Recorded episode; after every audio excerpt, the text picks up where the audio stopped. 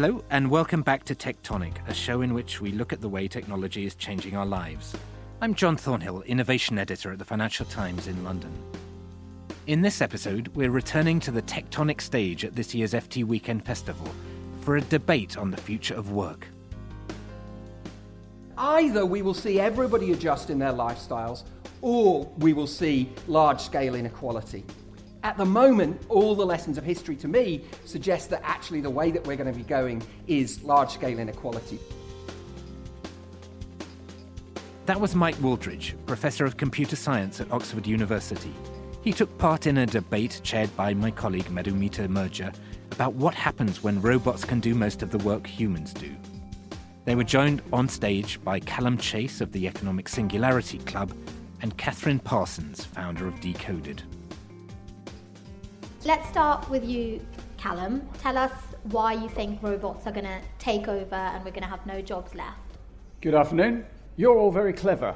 I know that because you read the FT. So you know that the smartphone in your pocket has more compute power than NASA had when they sent Neil Armstrong to the moon. And that is true, but it's out of date.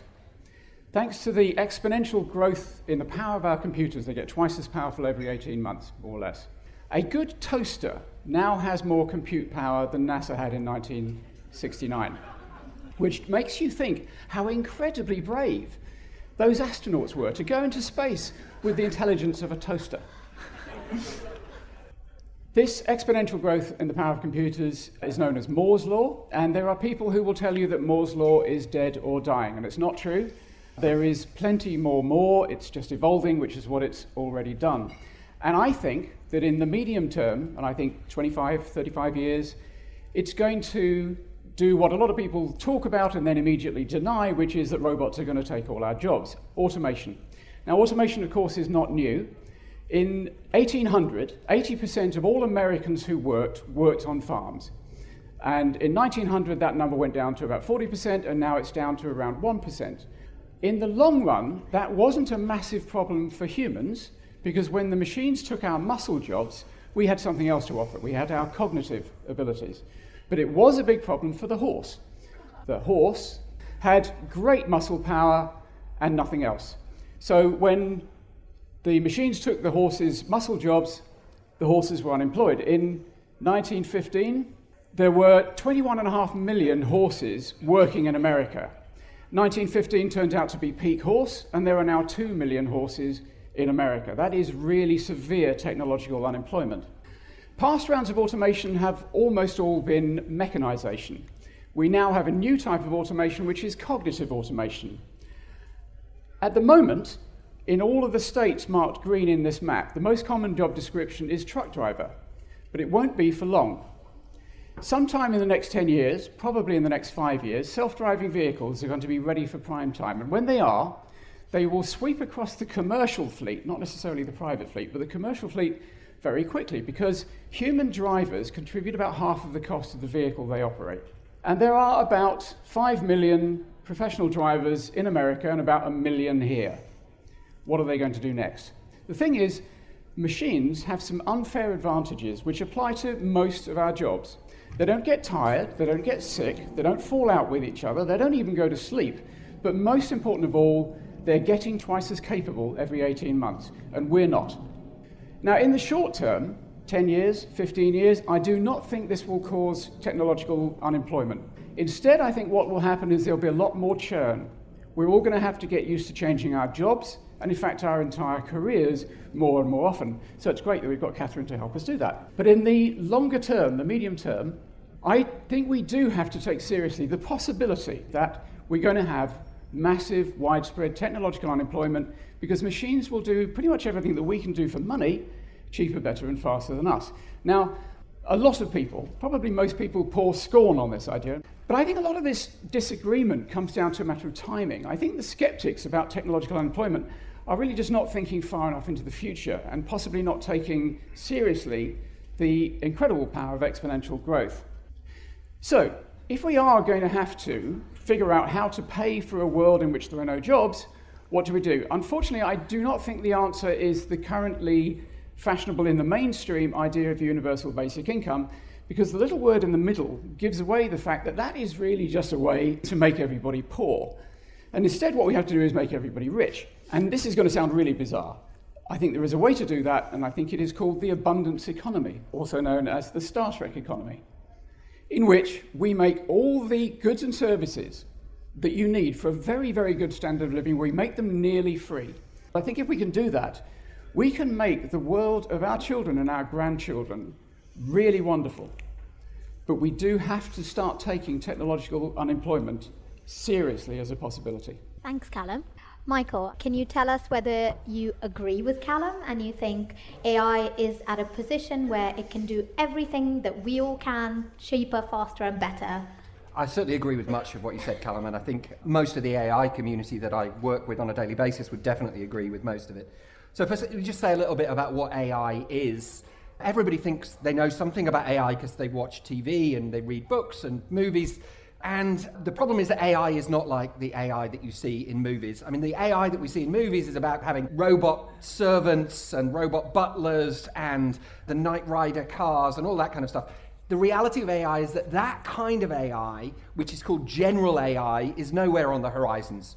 The idea of having machines that are conscious, sentient, have the full range of sort of capabilities that people have, that's not going to happen anytime soon. If it happens at all, and there is a debate about whether it will happen at all, it's in the distant future.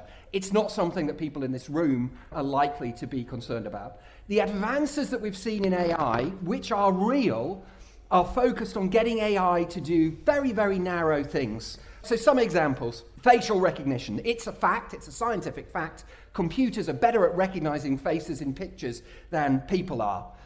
The implications of that and what you can do with that, you can do some scary things with it, but you can also do an enormous number of beneficial things with it. The implications of that kind of thing are enormous. Automated translation. Just 20 years ago, there was no prospect of practically usable automated translation. Nobody thought it was going to happen anytime soon. And now it's completely mundane. We do it every time we go on holiday. I was in Shanghai two weeks ago. I used it to tell me how to adjust the air conditioner in my room. And it didn't do a perfect job, but it did a job that completely transformed my experience there. So AI is about getting computers to do tiny, narrow little things like driving cars which is interesting because it's something that we think is trivial, but actually turns out to be terribly, terribly difficult for computers to get them to do. It's about getting computers to do those tiny, narrow little tasks. So that's what AI is. It's about getting machines to do things which currently require brains. So the big question is the future going to be one big gap year? The short answer to that is I fear not. The first thing to say is that the debate that we're having now about how AI and other technologies, because AI is just one of a whole range of emerging technologies, how they're going to change the nature of work and society has exactly the same tone of the debate that went on at the end of the 1970s and the beginning of the 1980s when the advent of the microprocessor. And the microprocessor is the chip in the heart of your computer. And before microprocessors were developed, a computer occupied an entire room and cost millions of pounds. After that, they were on desks, then they became laptops, and now you've got a supercomputer in your pocket. And that's all possible because of the microprocessor. At the end of the 70s, everybody realized that there was going to be a huge range of automation of tasks, and the biggest opportunities there were in factories. And there was enormous fear at the time about the huge swathes of unemployment which would follow.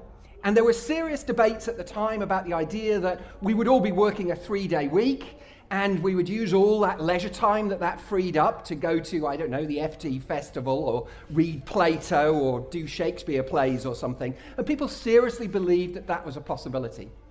Why didn't it happen? That way. Certainly, the microprocessor delivered enormous economic benefits, but that didn't translate into more leisure time for all of us. Why not? There's a whole bunch of reasons. One of the most important is that standards of living did not stay the same. We consumed more. We went on more holidays. We had fancier cars. We wanted Apple watches and CD players and tablet computers. And to pay for all that stuff, we had to work.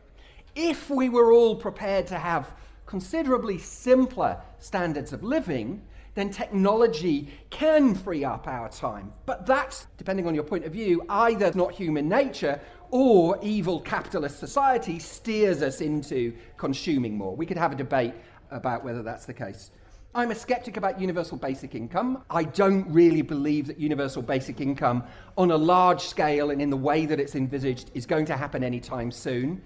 Put simply, I can't imagine people voting for it. The people that have jobs will resent people that don't have jobs, and that's the nature of human society. I think we would have to see economic difficulties on a completely unprecedented scale before there was any kind of political will to make universal basic income happen. But also, to make it feasible, AI and all these other technologies would have to deliver economic benefits that I just don't really see them delivering on the scale that would be necessary. So here's a question. So I looked up on the train on the way here, what's the world population today? So it's uh, obviously there's some uncertainty, but it's about 7.7 to 8 billion people. And at some point in the next couple of decades, it will hit, let's say, 10 billion people. So here is my question to you. Can the world sustain 10 billion people at Hampstead lifestyles or Californian middle class lifestyles? Could the world feasibly support that number of people with those lifestyles? Now, we could sit down and work through the sums, but I think the answer is just no. It is not feasible for the world to support that scale of population at that standard of living. The inevitable consequence for that, to me, is either the world has to adjust its lifestyle has to adjust to a simpler way of living. I think, for example, we see some signs of this, right? I think in 20 years' time, the idea of weekend city breaks flying off to Barcelona start to seem a little bit implausible because there is a coming movement that actually that is just not a sustainable thing to do. But either we will see everybody adjust in their lifestyles or we will see large scale inequality. At the moment, all the lessons of history to me suggest that actually the way that we're going to be going is large scale inequality. So the task for us is to try to reduce that inequality as much as possible. When you're ready to pop the question, the last thing you want to do is second guess the ring. At Bluenile.com, you can design a one of a kind ring with the ease and convenience of shopping online. Choose your diamond and setting. When you find the one, you'll get it delivered right to your door. Go to Bluenile.com and use promo code LISTEN to get $50 off your purchase of $500 or more. That's code LISTEN at Bluenile.com for $50 off your purchase. Bluenile.com code LISTEN. And to try to ensure that the society we construct is a fair and a reasonable one. Thank you. Thanks very much. So I think the minimal agreement here between the two of you is there are certain tasks, narrow tasks within AI that are going to replace some forms of work. And I think that's where Kathryn comes in because what Kathryn does is try and upskill humans, all of us here today, to make us relevant for this future. So why don't you jump in and tell us what are the jobs we think are not going to be relevant anymore and how are you working with corporate Britain and the rest of the world to make us more relevant for this inevitability? So, Maddie, you know that since we launched, we started saying that we could teach anyone how to code in a single day. And today we're actually reskilling and upskilling people in all sorts of skills like cybersecurity and data analytics. We're working with people who have never learnt this stuff before, and we get a lot of insight into how businesses all across the world are grappling with this huge technological change. And there has been huge technological change, but when you actually open the door of most businesses globally, the most advanced technology that's being deployed in those businesses was invented in the 1980s. It's Excel spreadsheets. You know, we talk about AI, we talk about artificial intelligence, machine learning, but in reality, the world of business is not being operated like that. And when you look at the reasons why, really, it's about the fact that there's been so much innovation when it comes to technology, but it's the squishy bits, us, the human beings which essentially have not evolved and changed. And fundamentally, our education system hasn't changed. So we've been working with a lot of adults at looking at who can we upskill and who can we reskill for the future of work. The Future of Work report came out 2014. It predicted that 50% of jobs could be easily replaced by machines in the next 10 years. And I'd say that there's a huge amount of accuracy in that. But what was overlooked was what percentage of those people can be upskilled and reskilled into workers of the future, whatever that may be. And there's a huge assumption that people over the age of 18 can't upskill or reskill or reinvent their careers. And that's something that I passionately do not believe. We've been working with people over the age of 18, 18 up to 70 years old, and looking at the skills transformation that happens. Only last year, we were working with one learner in the centre of that 50% to be replaced by machines quota, working in insurance in his 50s, pen and paper, couldn't even really operate an Excel spreadsheet. Within three months, he'd managed to upskill, reskill, requalify, and get a job in their data analytics team. Transformation of skills is possible. And the way that we're going to do that is by fundamentally rethinking our education system and lifelong learning.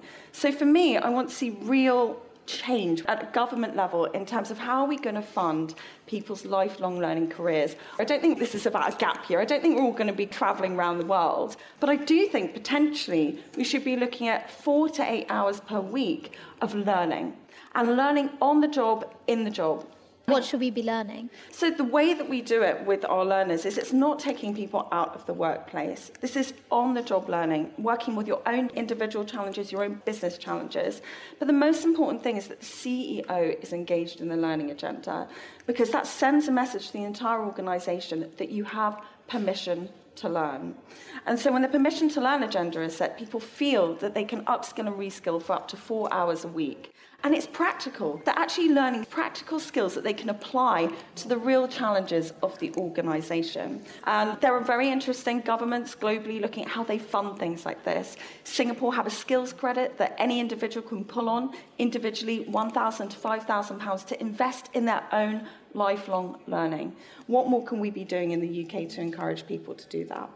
So, if we're talking about the jobs that are being lost and new skills, can one of you talk about what you think are jobs that are going to be done really well by AI, even AI we have today, or maybe in five to 10 years, and what role humans can play once that reality is here? I can say a little bit about that. So there's a quote from a former head of research at Baidu in China, which is a very, very large search engine company in China, a huge tech company. And he said, any decision that a human can make in one second, we can automate with AI. And at first sight, well, one second doesn't sound very long, but actually, it's a huge number of things that people do can just be directly automated by computer. And in particular, the new wave, the new thing, the reason that driverless cars have become possible is that the breakthroughs in AI are to do mostly with building AI that can cope with perception can understand what's going on in its environment around it. Because all of the problems in driverless cars to do with knowing what's around you, what's in your environment, that that's a pedestrian, that that's a car, and so on, making sense of all of that information. So, what does that mean? I think the driverless car revolution, I mean, it's had a few hiccups recently, and I think people have retrenched on their predictions about when it's going to happen, but it is completely inevitable in the same way that the aircraft revolution was inevitable after Kitty Hawk in 1903. So, driverless cars will happen. If your job just involves driving a car around a city like London or routine driving on a motorway from one depot to another, your job will go. We could debate about timescales, but it will go. If your job is part of a call center, for example, where essentially you're just answering the phone and following a script without any real human judgment, then your job will go because the part of your brain that's actually being used is really just understanding the words that are being said to you. We'll be able to automate that certainly within the next two decades or so. So, all of those kinds of jobs, those kind of scripted jobs, will go. The jobs that are going to be most resistant are exactly the squishy jobs, I think. It's the jobs which involve human skills. So, we hear a lot about AI in medicine, for example. It's a fact computers can recognize tumors on x rays better than people can. But that's not all a doctor does. When you meet with your GP and you talk to your doctor about your chest pains or the fact that you can't sleep at night, they look at you in the eye. They're a human being and they use all their experience from the human world to make judgments about you. And they may not be able to tell you exactly how they do it, but boy, they definitely do it. We don't have a clue how to automate that kind of stuff. So, doctors, which is the squishiest of all squishy professions, I think, their jobs are going to be completely safe. We could go on. I mean, there have been a number of studies. There was a famous study in 2013 from Oxford from some colleagues, which has been questioned a lot. And their headline prediction was 47% of jobs in the United States were going to be amenable to automation. And one of my colleagues, Carl Frey, he was really startled to see some video of a demonstration in the United States about unemployment, and they're holding a placard saying 47%. It's, my God, that was my report. But you can look at that report and you can see the kind of jobs that are resistant. But any jobs that involve human skills, human creativity, those jobs are going to be really safe for the time being. Interestingly, the other class of jobs are jobs which involve dexterity.